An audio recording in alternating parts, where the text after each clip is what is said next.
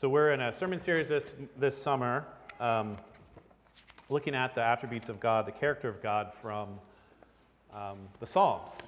And this morning, our psalm is Psalm 104, and our attribute of God is the playfulness of God. So, hear God's uh, word from the psalmist, Psalm 104. Bless the Lord, O my soul. O Lord my God, you are very great. You are clothed with splendor and majesty covering yourself with light as a gar- with a garment, stretching out the heavens like a tent. He lays bare the beams of his chambers on the waters. He makes the clouds his chariot.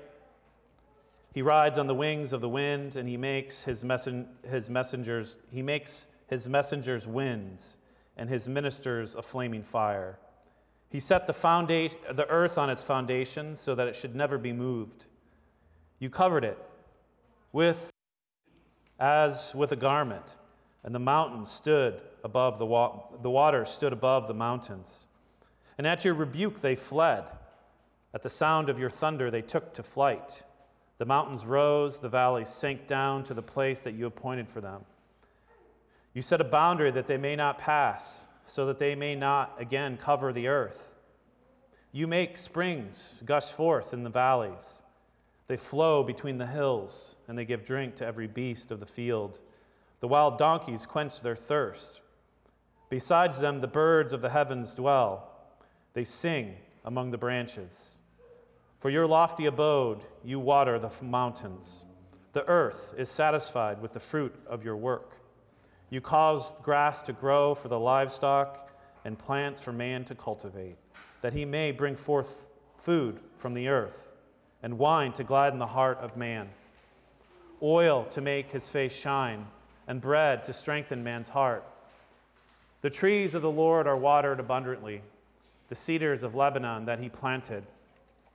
In them, the birds build their nests, the stork has her home in the fir trees.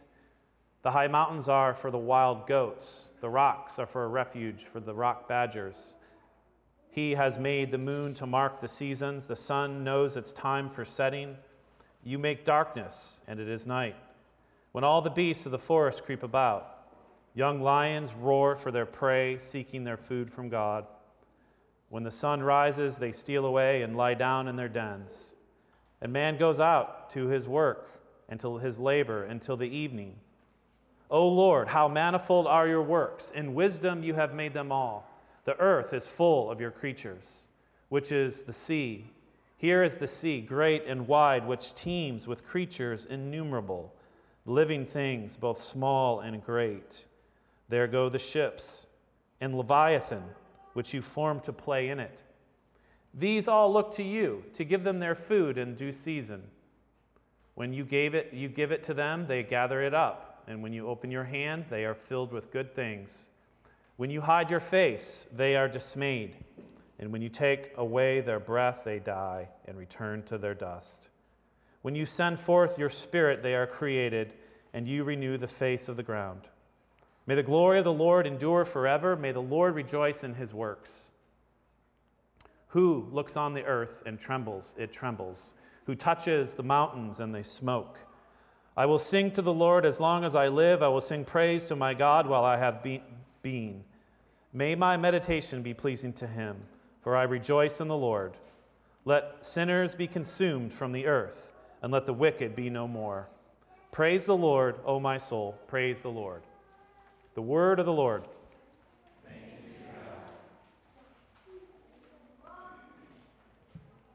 Why did God create the world? Was God lonely? Was God bored? Did God, in some sense, need creation to complete himself? This is a question that um, I think we've all asked, children often ask. It's a very profound question, but it's not a question the Bible directly addresses. The Bible assumes an answer. I think, though, if there is a, an answer to the question of why God created the world, we have something um, of it here in Psalm 104. And in particular, I want to draw your attention to verses 24 and 26. O Lord, how manifold are your works! In wisdom you have made them all. The earth is full of your creatures. Here is the sea, great and wide, which teems with creatures innumerable, living things, both small and great.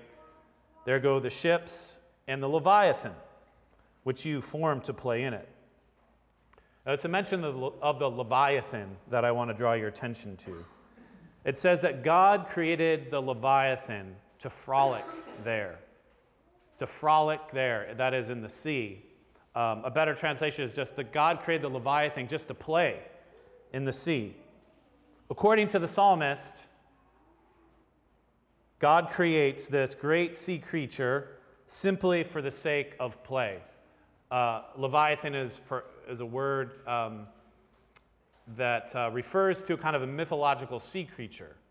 Um, Moby Dick, right, the great whale is, is, described as a leviathan. It's this sort of ominous, um, dangerous creature of the sea. So it could have been a blue whale or a sperm whale, or, or maybe it was megalodon. You guys know megalodon, like the, the ancient, uh, huge great white sharks, you know, that's like 100 foot long. That's very possibly what Leviathan was. This terrifying sea creature to human beings. But while Leviathan is a terrifying sea creature to us, to God, Leviathan is simply a, a, a plaything, like a rubber ducky in, in the ocean. This creature's reasons for existing, why would God create such a terrifying beast? Is because God simply delighted in it as a plaything. Why did God create the world? I would submit to you that God is a playful God and that He created a universe full of things, in a sense, to play and to delight Him as its own end. God created the world because God is a playful God.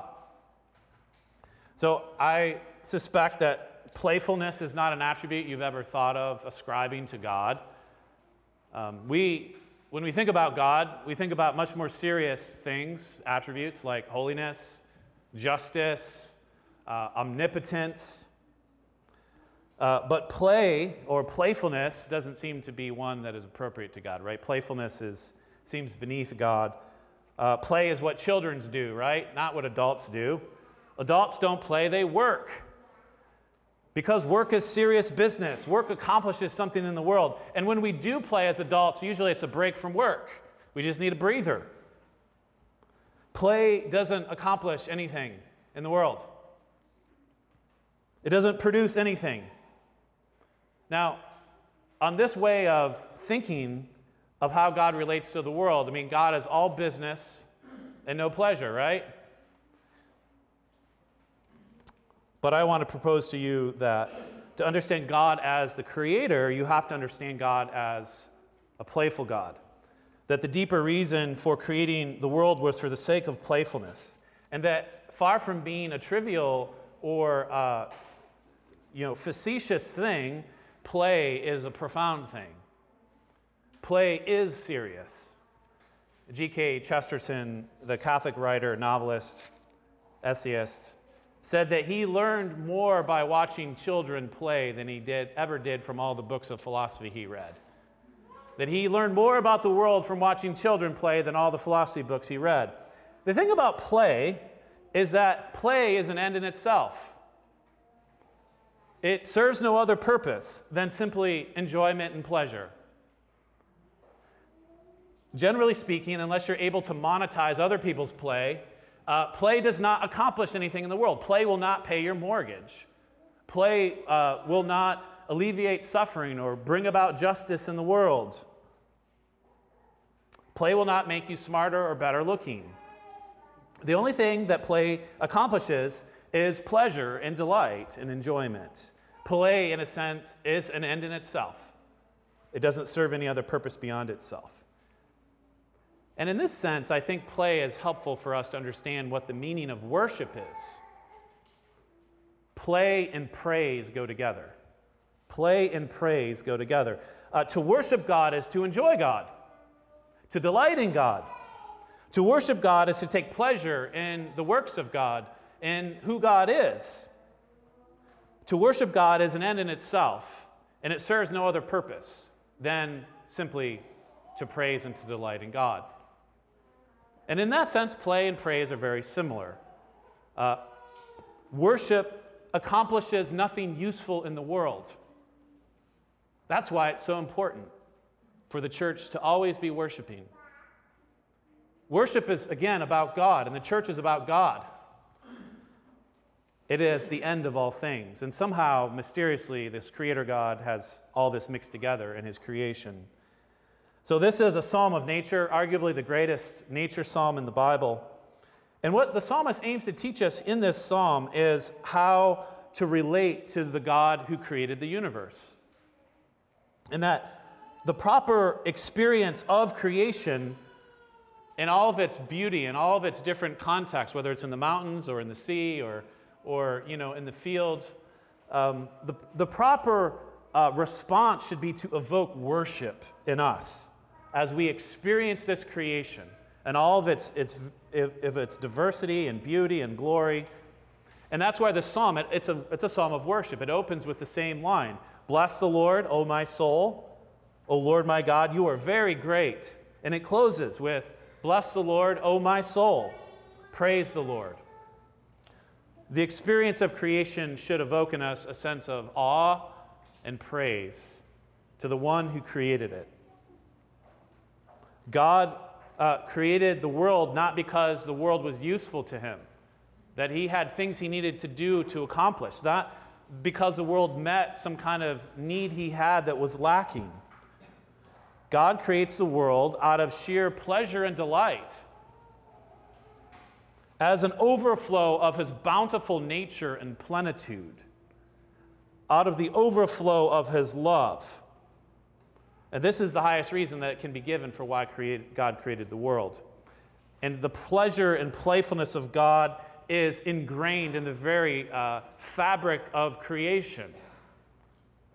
Things are always playing children, dogs, dolphins. I mean, birds singing. Birds don't have to sing, but they sing. It's beautiful, right? Again, this all reflects the joy and the delight of God in His own creation. That means that the proper human response to creation should be uh, praise. Just like birds sing by being birds, we ought to praise. That's what it means to be a human being. So, worship of God is a proper response to our experience of creation. However, we seldom do this properly. We, we, we tend to get off the rails in a number of different directions. And I think there's two particular errors that we, we make as we uh, think about God and creation. The first one is we tend to, um, we see the wonders and the beauties and the magnitude of creation, um, and it's easy to, to be tempted to want to worship the creation itself.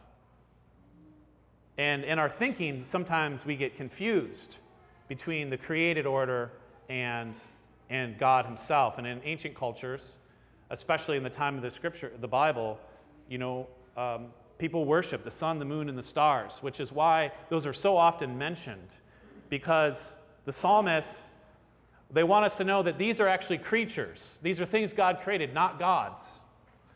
So there's, there's, there's, there's a way in which we're often tempted to confuse God with his creation. So that's one error. The, the other one is the opposite direction.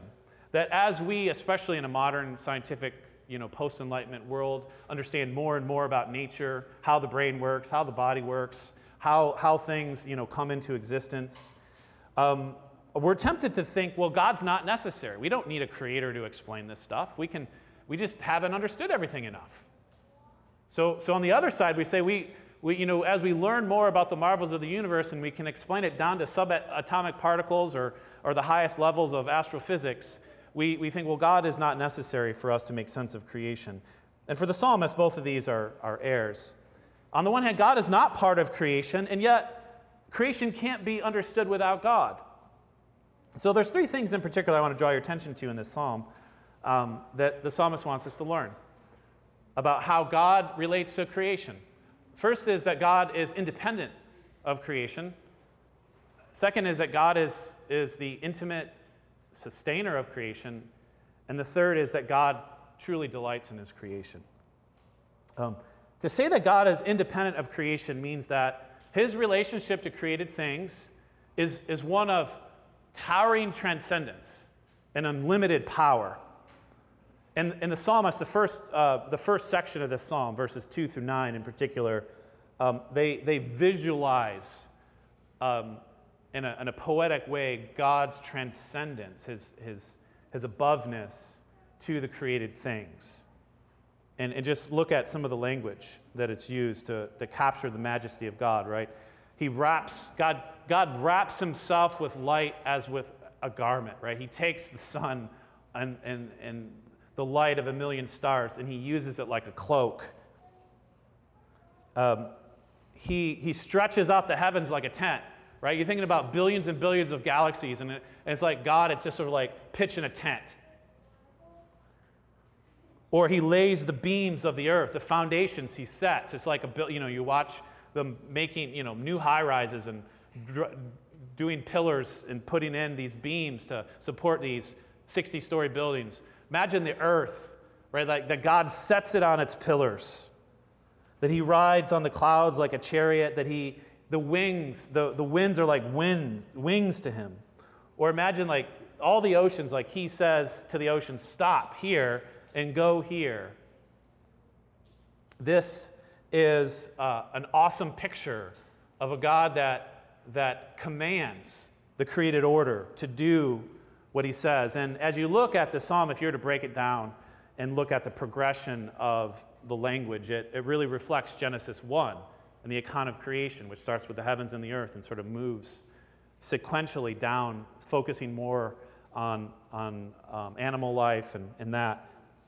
And this psalm very much evokes Genesis 1 and wants us to think in terms of that. And if you remember the very first verse of the Bible, it begins with In the beginning, God created the heavens and the earth. In the beginning, God created the heavens and the earth. And there's so much in these first couple verses of Genesis that set the, the kind of parameters or boundaries for our thinking of how God relates to creation. And in the ancient Near Eastern cultures, um, were very different ways of thinking about how God created. Most um, ancient accounts of creation were uh, creation comes about as, as a result of a battle of the gods, right? And the, the creation itself ends up being a part of some severed limb of a god, such that there's violence at the very heart of creation. Uh, but, but that, in a sense, creation is this sort of pre existing stuff that's part of the gods in some ways.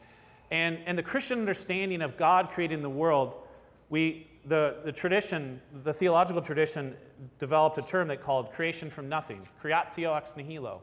That when God created the world, he wasn't starting with pre existing stuff that he sort of was manipulating and sort of bringing into being. That when God created the world, he spoke. He said, Let it be. And it was. There was nothing prior, and he brought something that did not exist into existence by the words of his mouth. This is a very important doctrine um, that, that, that is it's basically the presupposition of God's relating to creation. And what that means in particular is that God is totally, completely independent to his creation, completely and totally free. He does not need the world, nor does in any way he depend on the world in order to be God.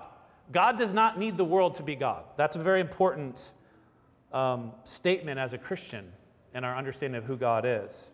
It's very hard to overestimate how important this is. And incidentally, the rise of modern science and the Enlightenment and the study of nature and, and everything we kind of take for granted today is possible because of this view.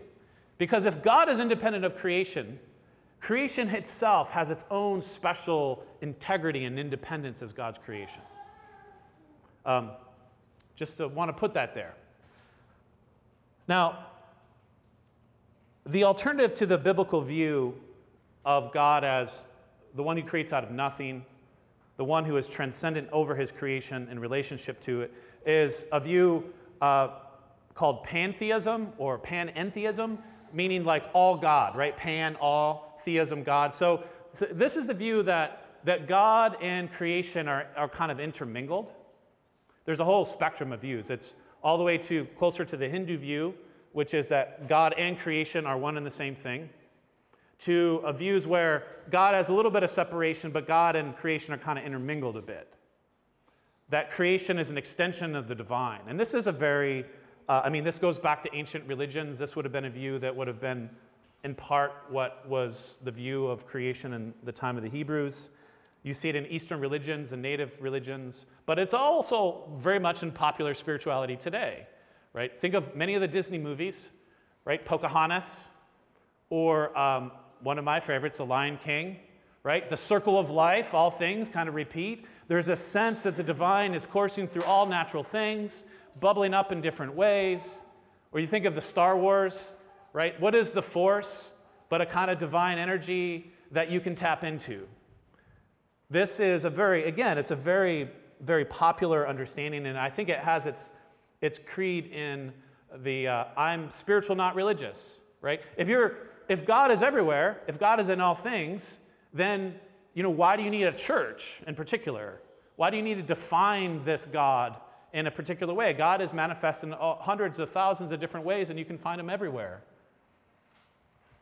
So, this this is a very powerful way of thinking about the world that is very influential, I think, in, in popular culture. And, but from the biblical perspective, it is a confusion of creation with the creature. There's a confusion of creation and the creature, right? Um, if God and creation cannot be clearly distinguished or are basically one and the same or interdependent upon one another, if divinity bubbles up everywhere around us but isn't definitively present or can't be defined or, in a sense, clarified, um, then this is a God that can't really stand over against his creation. This is a God that we can't, with real strong terms, talk about as having being a person. He can't have a personality or personhood if he's sort of everywhere in all different ways, right? And I think this is a problem, right? Um,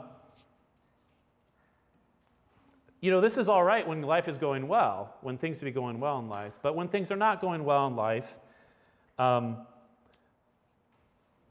there's a, how is it that God can ever stand over against us and to say no or to judge evil or wickedness? If God and creation are sort of intermingled together, then evil in the world, injustice in the world, it's partially God's responsibility and fault. You know, we I think, are attracted to a spirituality that sort of wants to make God a part of all these things, in part because it allows us to kind of keep going on with who we think we are, and we just continually affirm, find the divine within. But again, the God of the Bible is a God that stands over against at times as the creator, as the judge, but also as the redeemer. If God is not independent of his creation, then um, what it means for God to rescue creation and its creatures from the misery of evil and injustice and sin is very difficult to imagine. And one of the things you see in the Bible, and especially in, in, in the Hebrew people, is that whenever they are hard pressed and cry out for salvation, and God delivers in a big way, God as the Redeemer of Israel always evokes God as the Creator as well. Because it's only the God who has the power of creation is the God who has the power to break the strongholds of evil and injustice and sin in the world. And that's what you see time and again in, in the Old Testament. So the psalmist wants us to know that God is independent of creation. In no way should creation be divinized or confused with God Himself. But if I were to stop right there, you would have a very lopsided and very distorted view of how God relates to his creation. In fact, you might come away thinking that somehow this is this cold, distant God that is out there and kind of rules creation like, like a tyrant rules a nation. But nothing could be further from the truth. And so we have to keep continuing reading on in this psalm. Um, there is a notable shift in the verbs. Uh, of verses 2 through 9 and what happens after that. And in verses 2 through 9, you have these verbs of command. That characterize how God relates to the universe. So God wraps and stretches and lays and rides and rebukes, sets in place, draws a boundary, and covers. These are verbs of command that, that evoke God's transcendence and power as the creator. But then what you have happen here is you have this shift um, from verbs of command to verbs of nurture. God's work as transcendent creator is not in contradiction to his work as the intimate sustainer. And part of God's work as the creator is the act of sustaining creation. So, um, look at these, some of these verbs of nurture. Uh, verses 10 through 30. So, God waters, He gives, He directs, He plants, He quenches, He feeds, He gladdens, He satisfies, He grows. Look in particular at how He describes the relationship of the lions to God.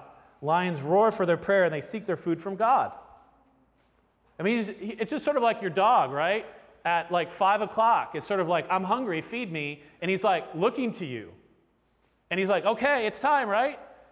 And this is the exact same thing. This is what, this is what the psalmist is saying about all of animal life. The lions, the fiercest, you know, one of the fiercest land animals, you think they're, they're looking to God like a dog. You know, feed us, feed us.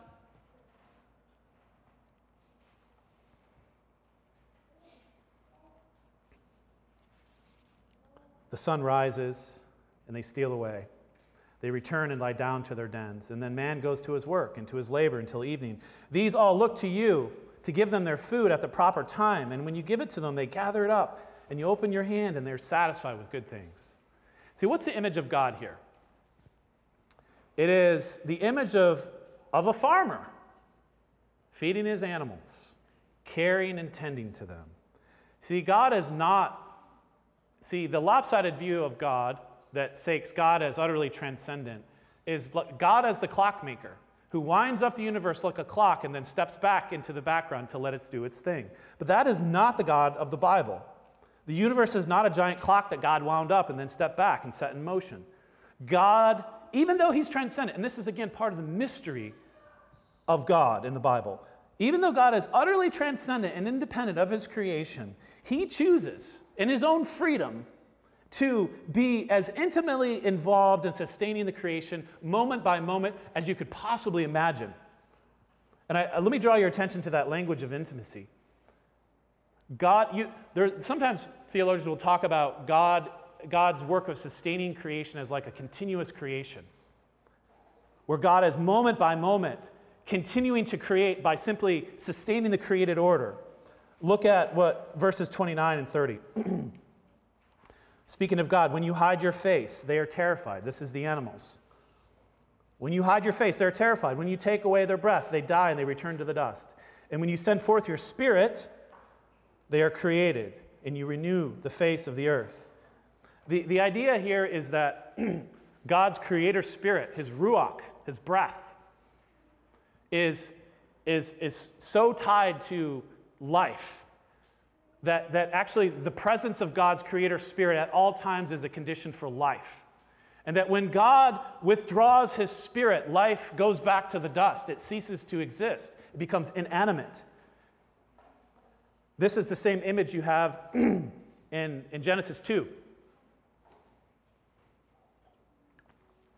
The image when God forms the first human being, he, he pulls the man and he, you know, he's like a potter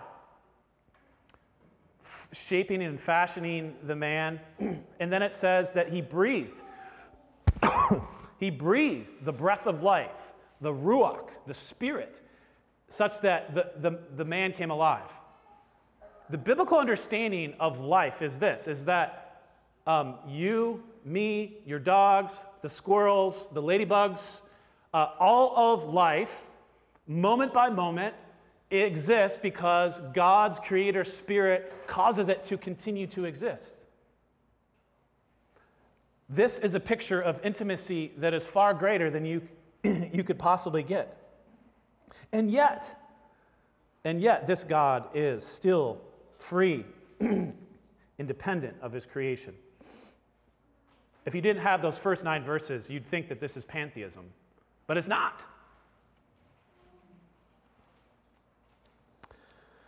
Excuse me, I, my throat is, let me cough real quick.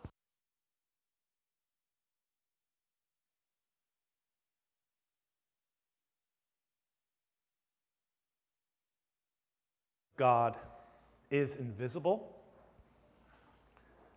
and yet it is the glue, the literal glue of the universe, without which the universe ceases to exist. One of the conclusions we should draw from this understanding of God as a creator um, for our own spiritual life is a sense of radical dependence. yes, creation has its own uh, integrity and independence as God created it, but we are radically dependent on God for all of our life, totally and completely dependent on God as our creator and sustainer every moment of our life. The Spirit of God must uphold us, must uphold all of life. Now, the psalmist wants us to know that even though God is utterly independent and free in relationship to the creation, he is nevertheless profoundly, intimately involved in sustaining the creation moment by moment. But perhaps you are starting to feel a bit of the tension uh, in this psalm. Indeed, God is the creator spirit upholding life moment by moment, and that's a pretty incredible thought. But what but there's a terrifying thought that's right behind it. what if God stops upholding our existence? What if God withdraws his spirit? The psalmist feels this problem, and his tone shifts from wonder to fear. He says, When you hide your face, that is God, when you, when you take your presence away, they, they're terrified. When you take away their breath, they die and they return to the dust. As creatures, we are utterly and completely dependent on God for our existence.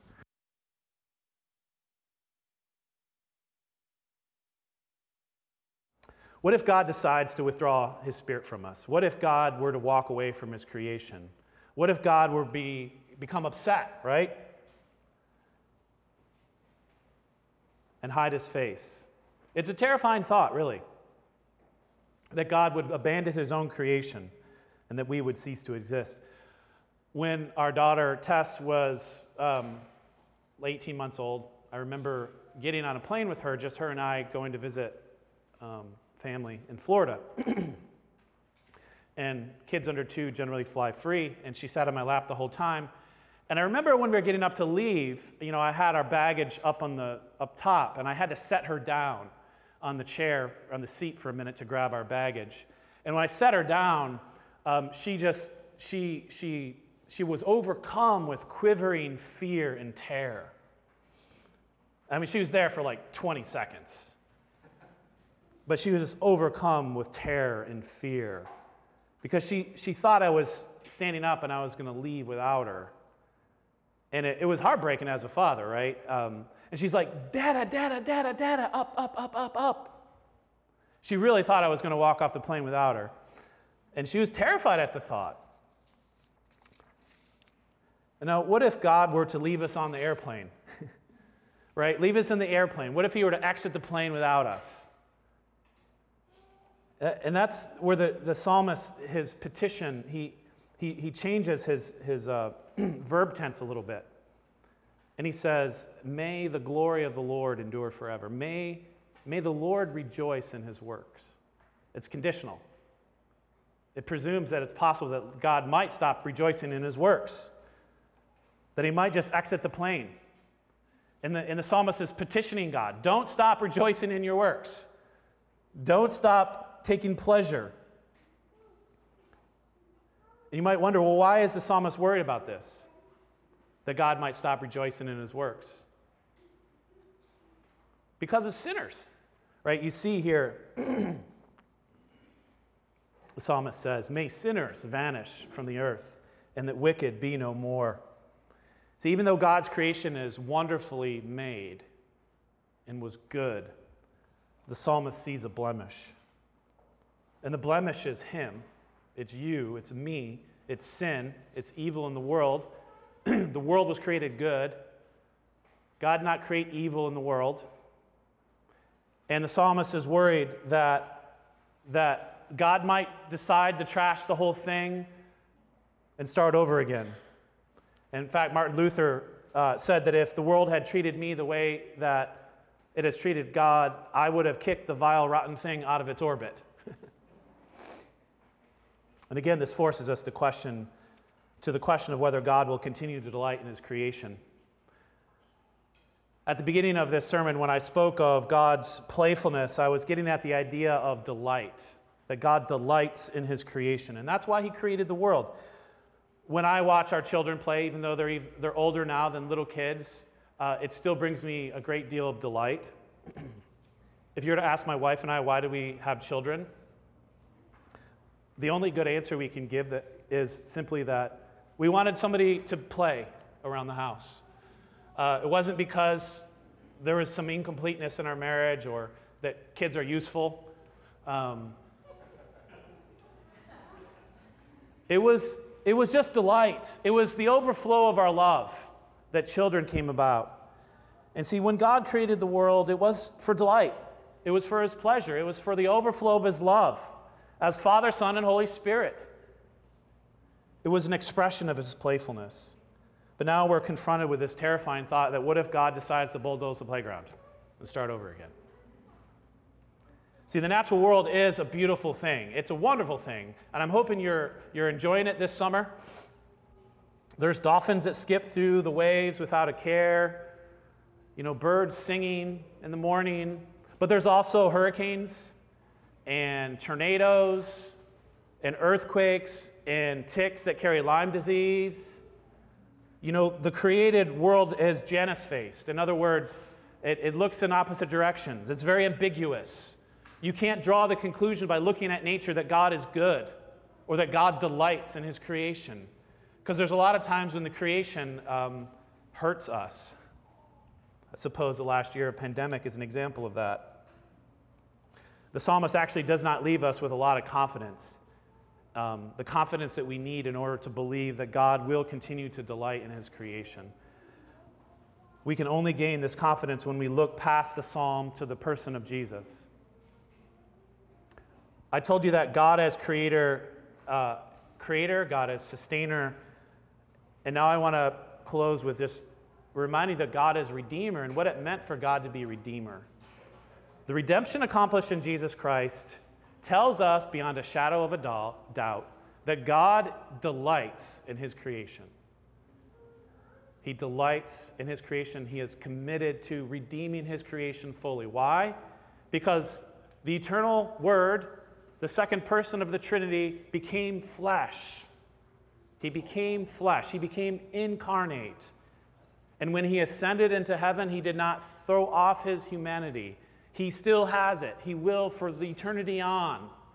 God is committed to his creation 100%, and he delights in it. That is the promise of the incarnation to us. He delights in it, he delights in us, and he was willing to become a creature and to actually suffer the consequences of sin, death, and decay, but then to raise it again anew from the dead. Let's pray. Father, we give you thanks that you delight in your creation, that Jesus, that Jesus holds our humanity in heaven, seated at the right hand of, of, of the Father, and that someday we, heaven and earth, will be reunited, and our flesh, which is frail with sinfulness and corruption, will be liberated and be fully glorified to reflect what it was originally meant to be Lord, we know you delight. Um, we see your joy throughout the creation, Lord. And uh, we ask, Lord, that we would have a deep sense of, of your love for us through the things that you have made. May we enjoy them rightly, and may they direct us to worship and praise of you. In the name of Jesus, amen.